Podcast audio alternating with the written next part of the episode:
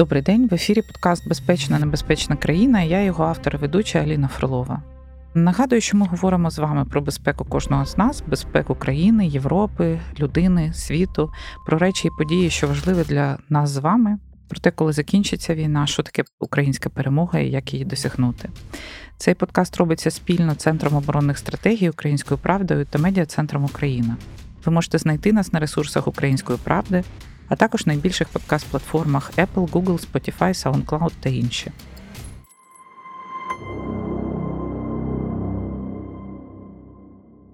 Сьогодні ми будемо з вами говорити знову про міжнародну політику, але в контексті однієї країни і однієї людини. Мій гость сьогодні Анка Фельдгузен, надзвичайний і повноважний посол Німеччини в Україні.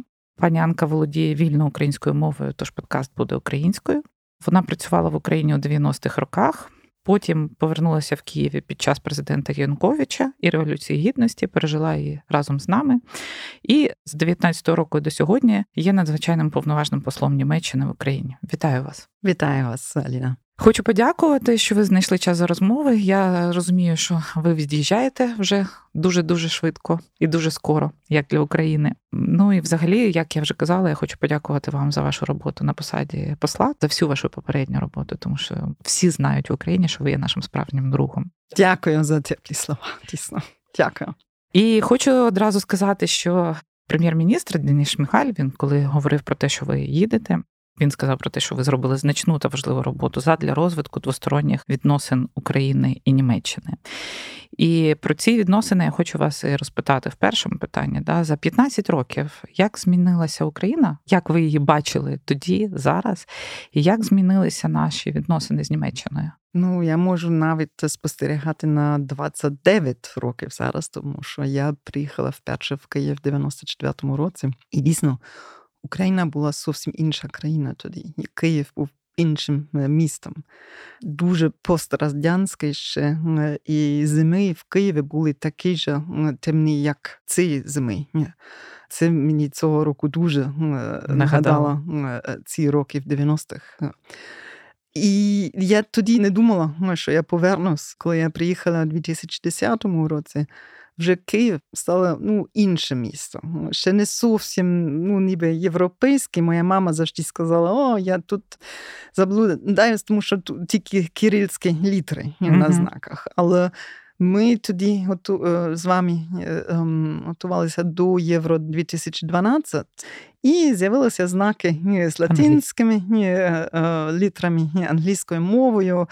Раптом були міліціонери і жінки, які знали англійську мову. Тобто, дійсно, я думаю, що дві тисячі дванадцятий рік вперше показало світу, що Київ дуже красиве місто, і Україна сама відкрила себе до світу. Um, на жаль, все, що потім відбувалося у дві тисячі тринадцятому році, і початок Революції Гідності, показало, що Україна була на шляху назад. І тільки в дві тисячі чотирнадцятому році дійсно все змінилося. І я, треба сказати, пропустила помаранчеву революцію. Я про це просто нічого не знаю. Я сиділа на Кубі тоді з маленьким сином. Тобто, чотирнадцятий рік, і, можливо, я починаю з тоді, тому що Німеччина завжди була дуже таки давним партнером вже, тому що наші стосунки, я думаю, дійсно після вісімдесят шостого року починалося, коли німецькі сім'ї прийняли українських дітей після катастрофи, Чорнобильської катастрофи. Це дійсно перші наші міста-побратими, які не радянської, да, радянської і східної Німеччини, це такі стосунки між містами, які прийняли українських mm-hmm. дітей. І це вже було і в дев'яностих роках відчутно. Але після дві тисячі чотирнадцятого року Німеччина стала, най, я думаю, найбільш надійним партнером для України, що стосується і гуманітарної допомоги, uh-huh. але перше за все для проєктів, які ми зробили після першої агресії Росії в дві тисячі чотирнадцятому році. Ми тоді вже допомогли громадам, які прийняли тимчасово переміщених осіб. Ми почали проєкти для травма... Трав... травмованих. травмованих, дякую, травмованих дітей і батьків. Ми відновили дитячі садки, лікарні. Тобто все, що ми зараз робимо на Заході, ми uh-huh. вже почали після чотирнадцятого року на Сході. Добре, а якщо говорити про трансформацію самої Німеччини, да?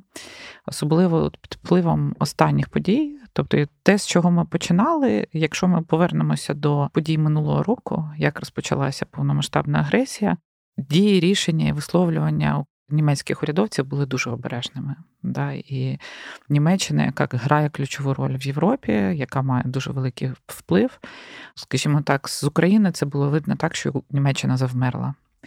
Да, в якийсь період і не могла зрозуміти, що відбувається, як себе поводити. І висловлювання канцлера Шольца були такими дуже обережними, іноді сприймалися нам неоднозначно.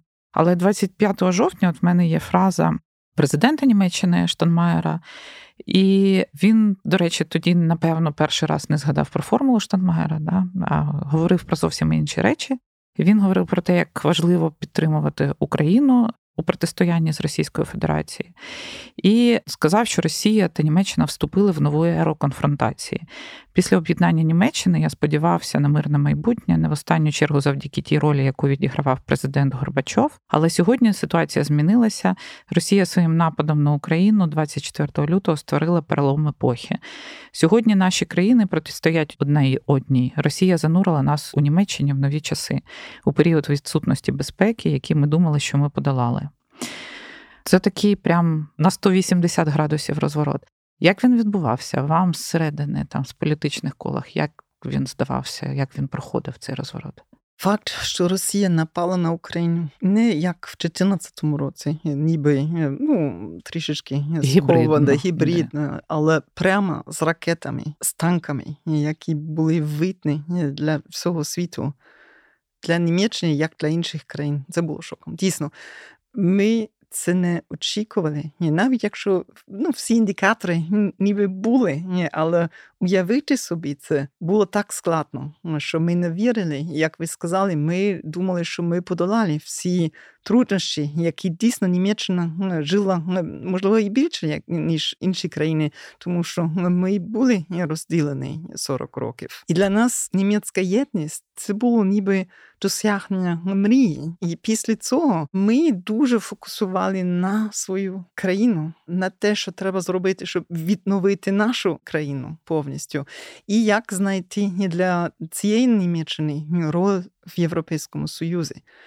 І, ну, ви пам'ятаєте всі статті про відомих філософів, «The End of History», все так, це. Кінець історії. А, да, Фукуяма. Кінець історії. Я думаю, що німці автентично вірили, що ми досягли такий період, кінець холодної війни, дружба між нашими народами, з нашими сусідами.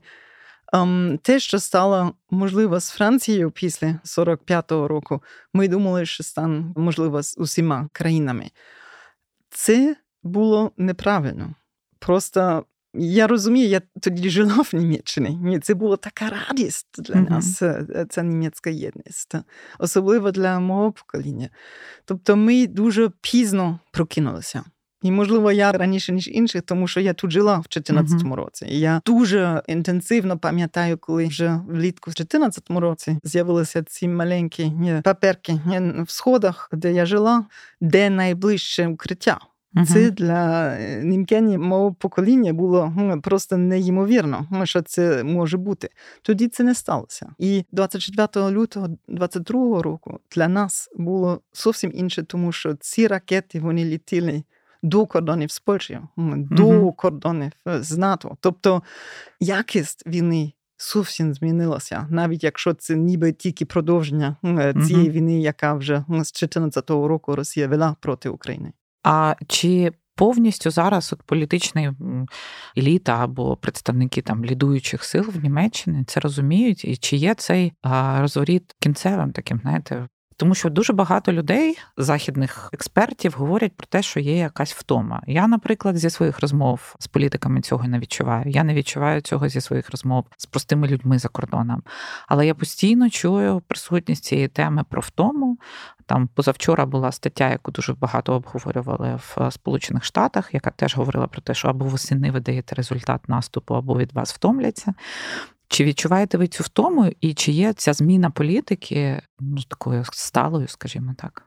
Я дійсно думаю, що ця зміна політики, вона дійсно була на сто вісімдесят градусів, але вона стала.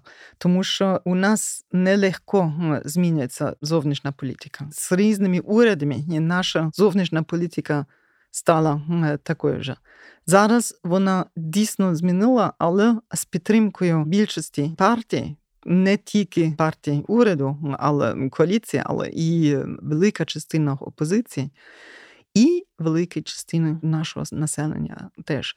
Я стільки років вже слідую за Україною, я знаю, що ця втома, це uh-huh. більш ніби міф. Ну, не міф, це можливо через те, що ми завжди очікували, що реформи в Україні будуть швидше, ніж вони відбулися. Але зараз я не бачу, як ви, я не бачу таку втому. Дійсно, ми пережили цю зиму, як і ви, в набагато кращих умовах. Були ці турботи, що люди не можуть платити за опалення, такі речі. Ми це пережили, ми бачили, що ми можемо економити енергію. Тобто, і наш Бундестаг, мені здається, перший парламент, який голосував за довготривалу підтримку України. Тобто, наступні вісім років десять мільярдів євро для військової підтримки. Це дуже добре, тому що це дає Україні шанс планувати uh-huh. те, що вона потребує в сфері зброї. Тобто, зараз ми змінили, і це буде так. Будуть моменти, коли, ну, як і раніше, якась реформа тут не йде таким шляхом, як ми, можливо, очікували, і буде знову критика. Це, uh-huh. це не зникне відразу. Але я дуже оптимістично через новий статус кандидата в ЄС України. Я думаю, що це буде для обох сторін дуже добре. Це нам дасть важелі, mm-hmm. тому що це буде дуже конкретні такі перемовини для вступу. І для України це було теж добре, тому що це буде просто ясно, що треба зробити. Я думаю, що цей і ю, акі, законодавство Європейського Союзу, ніхто добровільно там не дивиться. Це тільки коли треба. І Україні треба буде це дивитися. Так, а можу сказати, що ця ситуація, напевно, це широкомасштабне вторгнення, воно в якійсь мірі зіграло на пришвидшення цієї інтеграції, і не лише з точки зору перемовин, а й з точки зору того, що ти виїжджаєш зараз в багато країн Європи і дивишся, як за українськими біженцями потягнувся український бізнес. Uh-huh. І ми бачимо нову пошту. Uh-huh. Майже в усіх країнах, де є українці, ми бачимо, не знаю, львівський круасан майже в усіх країнах, де є українці. І я думаю, що в тому числі український бізнес для себе зламав цей бар'єр торгівлі з Європою, відкриття там якихось представництв. Ну і я сподіваюся, що наш бізнес зі своїми інноваціями теж зможе бути цікавий для західних партнерів. Філіаль нової пошти, я думаю, що вчора відкрився в Берліні. Чудово. Зовсім поруч з То ви зараз нашим речі офісом. Можете пересилати новою поштою? Я можу, без проблем.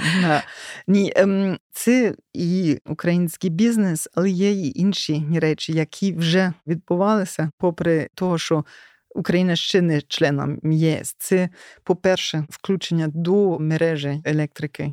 Три тижні після да. початку повномасштабного вторгнення. Ми про це говорили роками. Так. І мені сказали, технічно ніби Україна готова, але це буде політичне рішення. І раптом політичне рішення було, і це було можливо.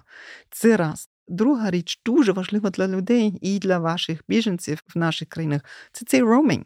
Угу. Ми вже так. теж говорили про це десь два-три роки до війни, але Ну, повільно. Раптом всі можуть телефонувати, коли я тут. Мій да. німецький телефон мені каже, ви відбуваєтеся в Україні у відпустці. Ні, ви можете так же. Коли я зі своїм українським номером в Німеччині, а ви в Німеччині у відпустці, ваше посольство там. Тобто да. це такі речі, які дуже важливі, дуже конкретно для людей. Це як віза лібералізація так. була дійсно важливо. А на рівні людей? Те, яку кількість Німеччина прийняла до себе біженців українських, там під мільйон зараз, да, цифра, яка озвучується.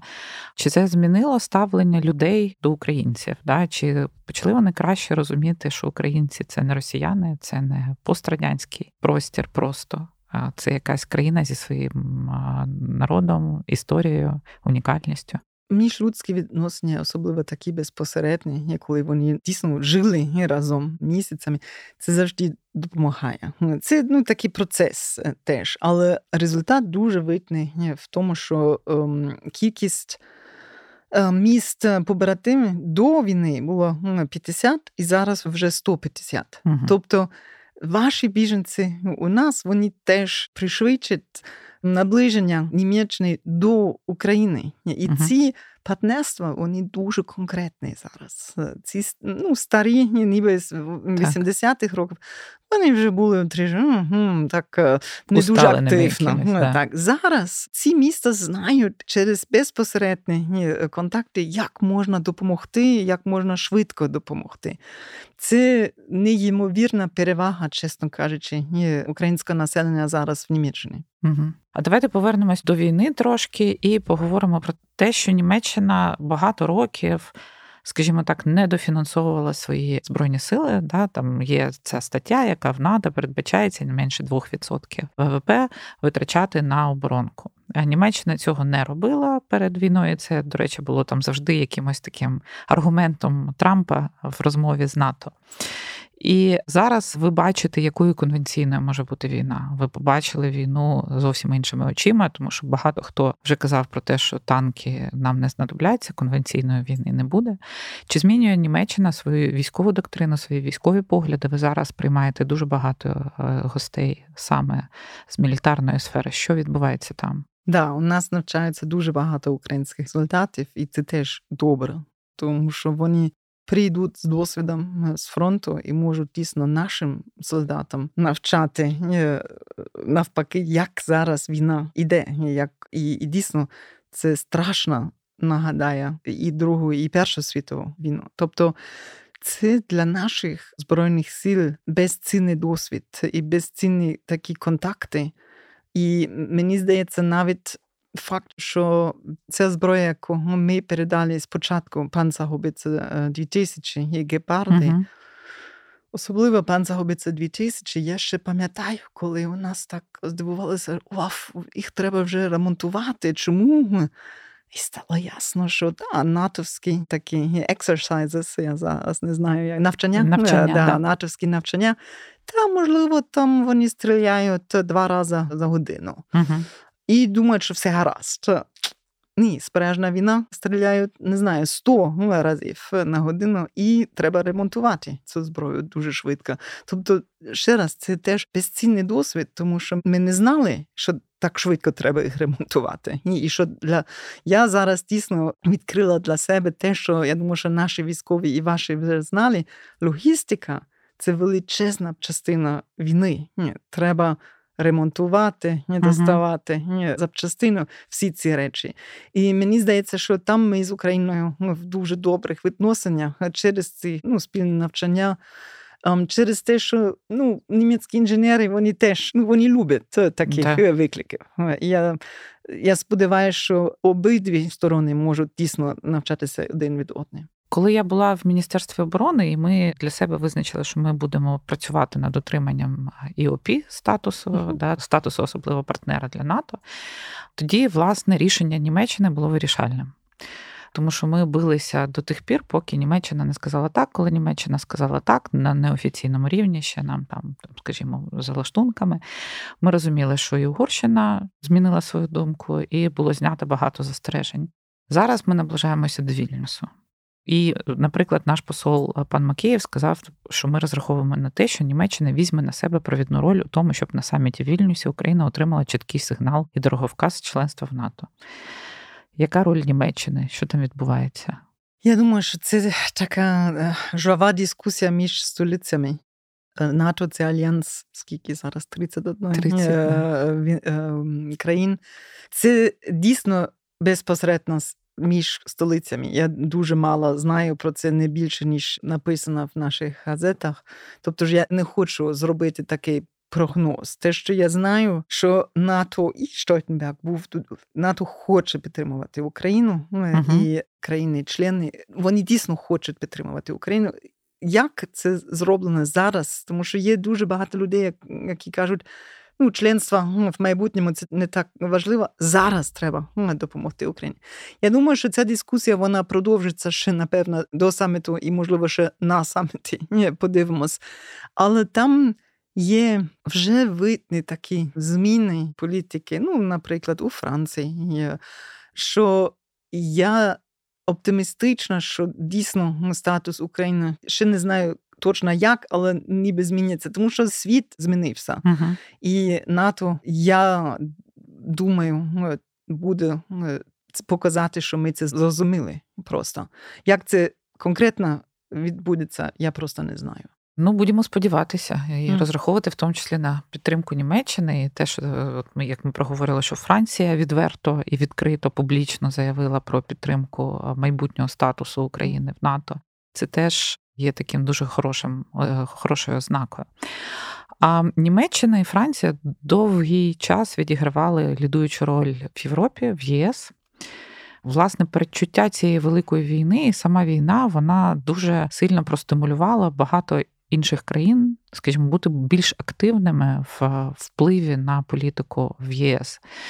І багато хто говорить про те, що і Німеччина, і Франція втрачають свій політичний вплив, такий одноголосний. Да? І що ми бачимо, наскільки Польща стає більш впливовою країною, Балтійські країни. І там в моїй особистій розмові з дуже високими чинами польської армії вони казали, що ну, ми ж розуміємо, що якщо Україна входить в НАТО та в Є С, то поляки плюс українці плюс балтійці – це навіть за кількістю населення це суттєва сила і присутність в Європарламенті. І в тому числі є така думка про те, що саме цього бояться старі демократії, зміни політичного ландшафту європейського. Ваша точка зору – це добре, це відбувається, це погано? ЄС завжди змінилося, коли він розширився. Це, ну, перші шість країн, це було дійсно дуже таке компактна частина mm-hmm. Європи, ті ж самі перспективи, ідеї, думки про, про світ.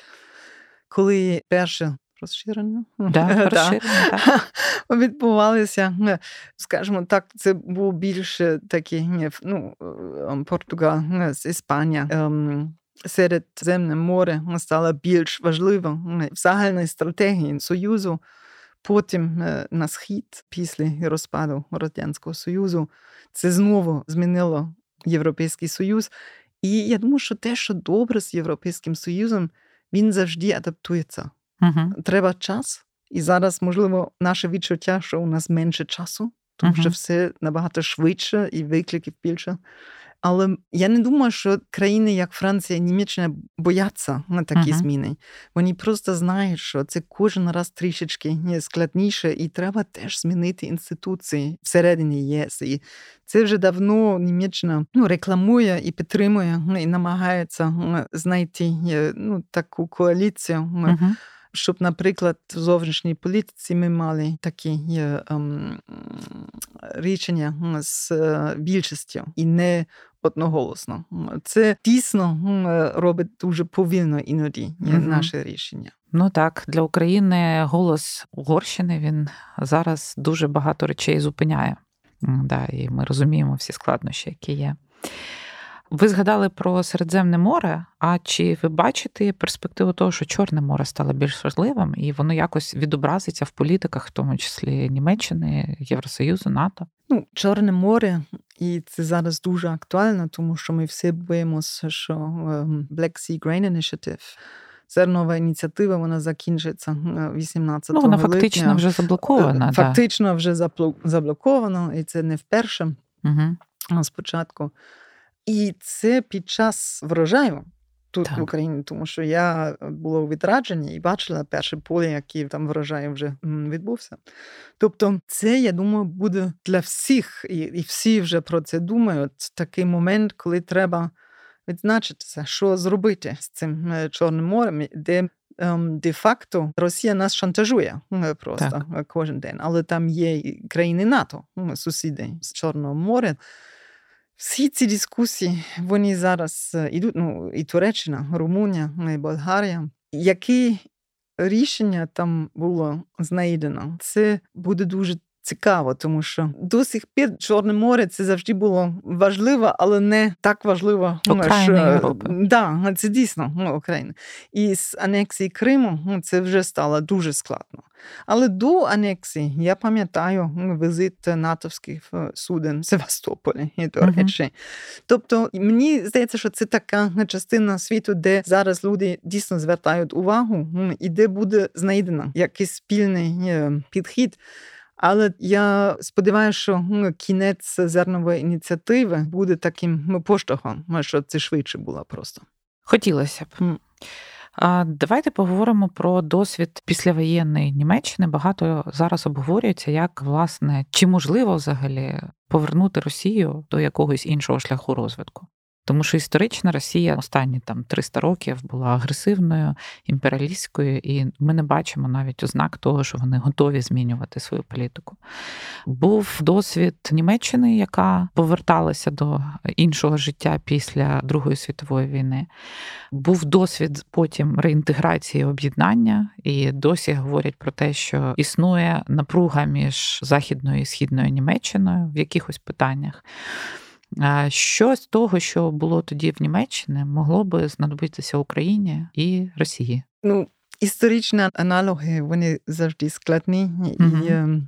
І Німеччина тоді дійсно програла mm-hmm. Другу світову війну. Це unconditional surrender. Ну, це я ще не бачу з Росією, але це було так для Німеччини. Були чотири союзники, які окупували Німеччину, mm-hmm. переписали підручники, створили адміністрації, створили суди. Тобто все це, я думаю, скоро ми не побачимо в Росії. Але я не експерт Росії, дійсно. І єдине, що я зараз знаю, що вона не зникне. Вона буде там географічно. Тобто mm-hmm. треба зробити так, щоб на сході України був такий сталевий кордон, який mm-hmm. не, Росія не може перетинути, щоб знову ем, нападати на Україну. І всі наші постачання зброї – це вже частина такого кордону. І це буде перший крок. Потім ми побачимо, що uh-huh. щодо НАТО. Ми... І що Росія робить після цього, я не можу навіть уявити собі. Тому що мені складно вже зараз уявити, як величезна кількість сімей, які вже втратили там їхніх, не можуть більше протистояти. Тому uh-huh. що ця авантюра Пригожина і те, що він голосно сказав, всі могли тоді чути, що цілі цієї війни для Росії, вони, їх не можна просто аргументувати, здається, навіть в Росії. Але нічого не відбувалося. Закінчилася ця історія більше, ніж, ну, швидше, ніж ми всі думали. Так, дійсно, якогось потенціалу спротиву ми не спостерігаємо. І, до речі, цікава ваша думка. Багато українців не розуміють, чому Європа приймає росіян, які зараз виїхали з Росії. Mm. І тим більше, умовно кажучи, в якихось аспектах ставиться до них однаково, як до тих самих українців. Mm. І ліберальні, так звані ліберальні течії в Росії говорять про те, що план Маршалла має бути для Росії. Вони теж постраждали. І ваша думка щодо цього?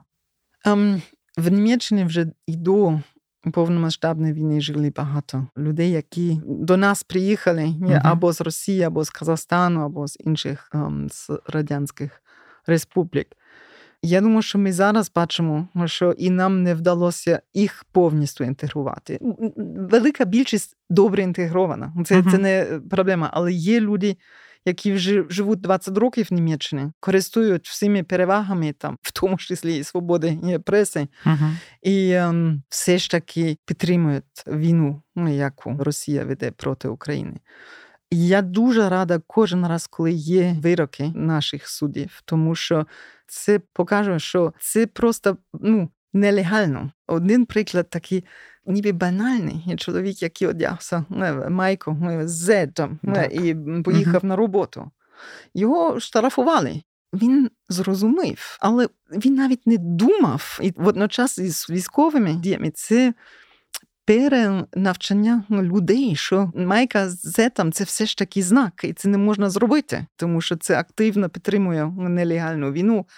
І це просто дуже довгий шлях перенавчати людям. І Ну, ці росіяни, які зараз приїхали, тому що вони втекли, ну, мобілізацію, ну, інше. Я сподіваюся, що ми з ними будемо по-іншому просто діяти. Ми їх більш активно інтегрувати і більше від них... Ем... Вимагати? Вимагати, дякую. Вимагати uh-huh. більше, ніж навчати мову, тому що дійсно серед тих, які приїхали в дев'яностих роках з Росії або uh-huh. інших республік, ми це не вимагали. Навчати німецьку мову, наприклад.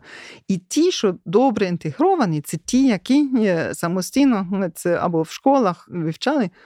І дуже багато з тих, які зараз ще Росія, ну, російське телебачення бачать, це ті, які просто німецьку мову не знають. Uh-huh. І такі речі, я думаю, що нам ще дуже багато теж навчати в Німеччині. І це не тільки з росіянами, у нас uh-huh. є і інші, ну, з турками, з, навіть спочатку, коли італійці з Югославії, ми просто їх не інтегрували, як треба було. Ну, ми вважаємо тут, що це загроза для Європи, uh-huh. да? В тому числі інтеграція, тому що uh-huh. іде дуже багато дискусій про те, що, можливо, це є культурний код росіян, які uh-huh. продовжують підтримувати оцю імперську політику, навіть проживаючи в європейських країнах. І, чесно кажучи, я повернуся в Берлін. Так. Там вже до війни дуже багато говорили російською. Мені буде зараз складно, я думаю, що я все розумію все ж таки. Uh-huh. Я знаю і російську мову, і це буде... цікаво і, можливо, страшно. Uh-huh. І, але я сподіваюся, що це теж буде для мене ніби можливість там щось змінити там. Uh-huh. Тому що дійсно треба щось з, цим, з ними робити. Дійсно. А скажіть, ви як в собі бачите післявоєнний уклад України, відновлення? Да? Тому що, ну, з одного боку, Україна мала де в чому дуже застарілі, там, я не знаю, спроможності в індустрії, які не розвивалися з пострадянського періоду. І таке обнулення страшне, дуже вартісне, але воно дає Україні шанс побудувати дуже модерну країну. І багато українців, ну, скажімо, більшість їх абсолютно вірить в це. Да? І ми всі вміємо добре працювати, і ми віримо в те, що ми швидко все відбудуємо. А як ви бачите це очима німкині і представниці німецького уряду? Чи є віра в це, чи є довіра німецького уряду до того, що Україна справиться з цією післявоєнною відбудовою? Я думаю, що наш канцлер це висловив як ніколи раніше, в жовтні минулого року, коли він сказав нашим підприємцям, що інвестувати в Україну – це інвестувати в майбутнє член Європейського Союзу. Uh-huh. Це те, що думає Німеччина. Um, це не буде завтра, але це відбудеться. Особисто я просто вже стільки років жила в Україні, я знаю, наскільки українці спроможні креативно і активно справитися з викликами. Дійсно, мені здається, що всі ці тридцять років вони були одні виклики для українців. Uh-huh. І вони справилися. Те, що я спочатку м, почалася сказати, Україна стала сучасною європейською країною в ці тридцять років, які я слідую за Україною. І тридцять років – це не дуже багато, дійсно. Тобто я оптиміст щодо відбудови України. Те, що я дійсно сподіваюся для країни, це не відновити старі структури, старі інфраструктури, але зробити такий стрибок. І я думаю, що для Німеччини це теж важливо, тому що це і для нас важливо.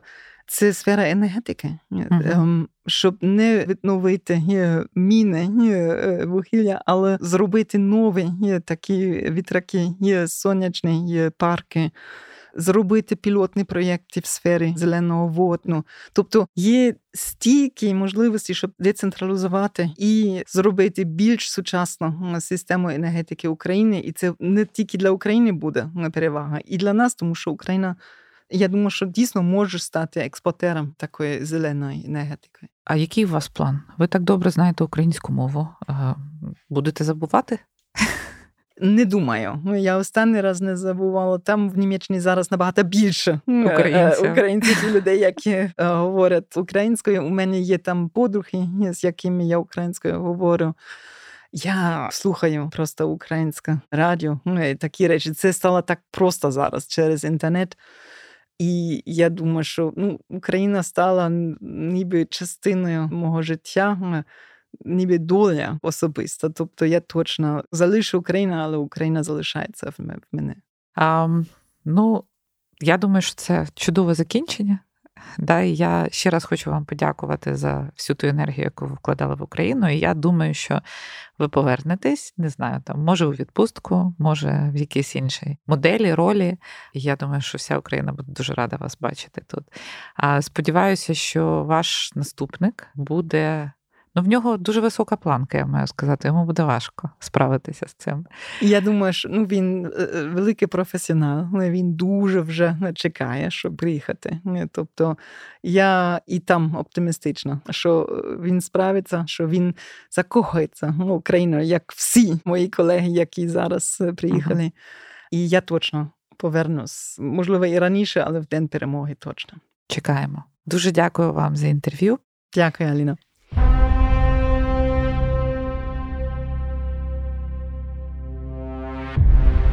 Нагадую, що це подкаст «Безпечна, небезпечна країна» і я, його ведуча Аліна Фролова. Подкаст є спільним проєктом Центру оборонних стратегій Української правди та Медіа-центру Україна. Ви можете знайти нас на ресурсах Української правди і найбільш подкаст-платформах. Не забувайте підписуватись, щоб отримувати оновлення. Подкаст «Безпечна, небезпечна країна». Від кожного з нас залежить, як скоро зникне приставка «не».